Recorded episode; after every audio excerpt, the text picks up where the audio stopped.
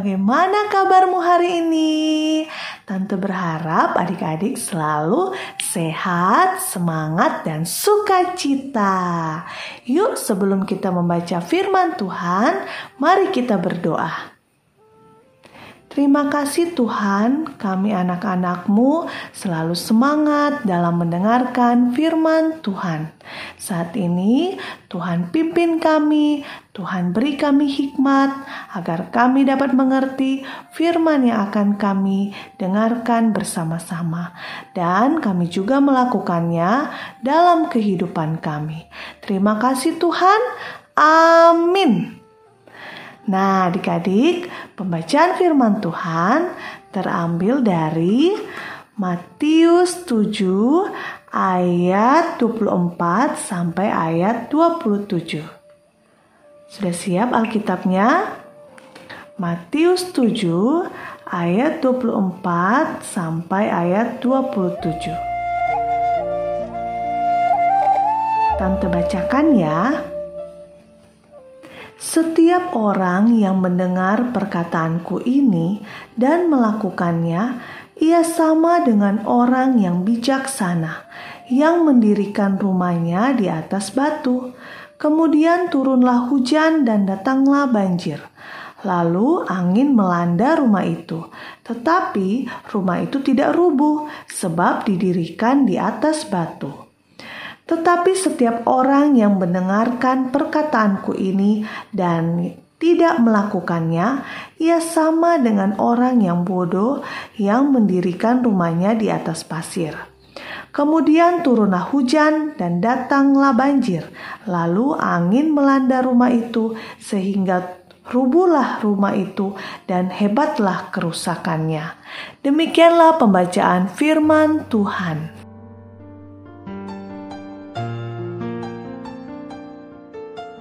Nah, adik-adik pernah lihat gedung yang tinggi sekali atau apartemen yang tinggi-tinggi?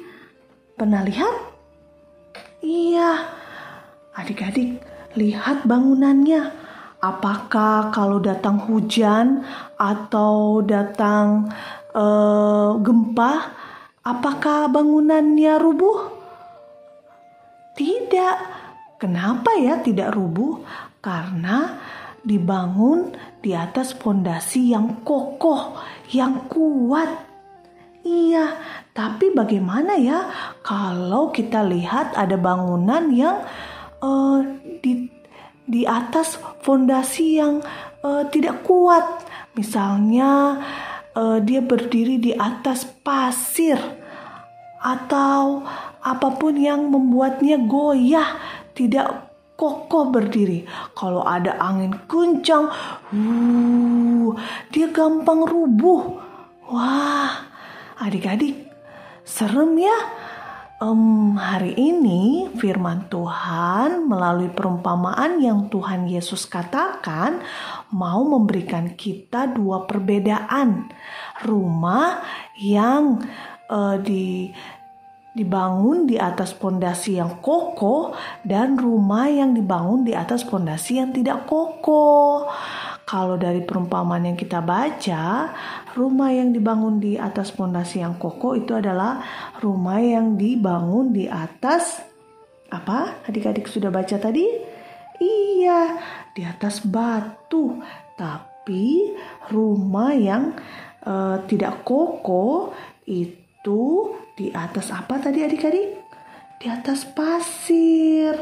Dia mudah mudah uh, rubuh kalau ada apa? Ada angin melanda atau ada banjir. Ah, maka hebatlah kerusakannya. Kenapa sih Tuhan Yesus memberikan uh, dua contoh rumah yang di atas pondasi yang berbeda itu? Iya, Tuhan Yesus mau memberi contoh kalau orang yang mendengarkan perkataan Tuhan Yesus dan melakukannya, dia seperti rumah yang berada di rumah yang dibangun di atas pondasi yang kokoh. Tapi Tapi kalau orang yang mendengarkan perkataan Tuhan Yesus atau firman Tuhan dan tidak melakukannya, dia seperti rumah yang dibangun di atas fondasi yang tidak kokoh atau di atas pasir. Gampang rubuh, gampang goyah. Wah, dia tidak kokoh berdiri tegap. Nah, adik-adik pilih yang mana? Iya, pasti adik-adik memilih berada di bangunan yang dibangun di atas pondasi yang kokoh, yang tidak tergoyahkan, yang tidak akan rubuh walaupun ada angin melanda atau banjir. Iya, berarti apa yang harus kita lakukan? Ya, kita mendengarkan firman Tuhan setiap hari dan melakukannya di dalam kehidupan kita. Contohnya apa ya firman Tuhan yang kita dengarkan dan kita lakukan? Iya, Tuhan minta kita menjadi anak-anak yang selalu rindu datang kepada Tuhan, datang beribadah, dan kita mau beribadah. Kita nggak bosen, kita nggak jenuh, kita juga nggak malas. Kita mau rajin bangun pagi dan siap beribadah. Apalagi ya, mendengarkan firman Tuhan seperti yang kita lakukan saat ini. Tuhan mau kita mendengarkan dan kita mau rajin walaupun tidak ada yang ingatin, kita mau selalu mendengarkan firman Tuhan. Nah, itu baru rumah yang dibangun di atas bangunan atau fondasi yang kokoh. Wow, adik-adik hebat. Yuk, sama-sama dengan tekad kita mau katakan kalimat tekad kita yaitu apa adik-adik? Ada yang tahu? Iya, kita mau sama-sama katakan, aku mau mendengarkan dan melakukan pesan Tuhan. Sekali lagi ya, aku mau mendengarkan dan melakukan pesan Tuhan. Nah, kita selalu ingat ya, tidak hanya mendengarkan, tapi kita melakukan firman Tuhan. Mari kita berdoa. Terima kasih Tuhan, kami anak-anakmu selalu diingatkan untuk mendengarkan firman Tuhan dan melakukannya dalam kehidupan kami. Ingatkan kami selalu ya Tuhan, kalau kami mulai malas, kami mulai tidak taat, kami mau jadi anak-anak yang menyenangkan hati Tuhan.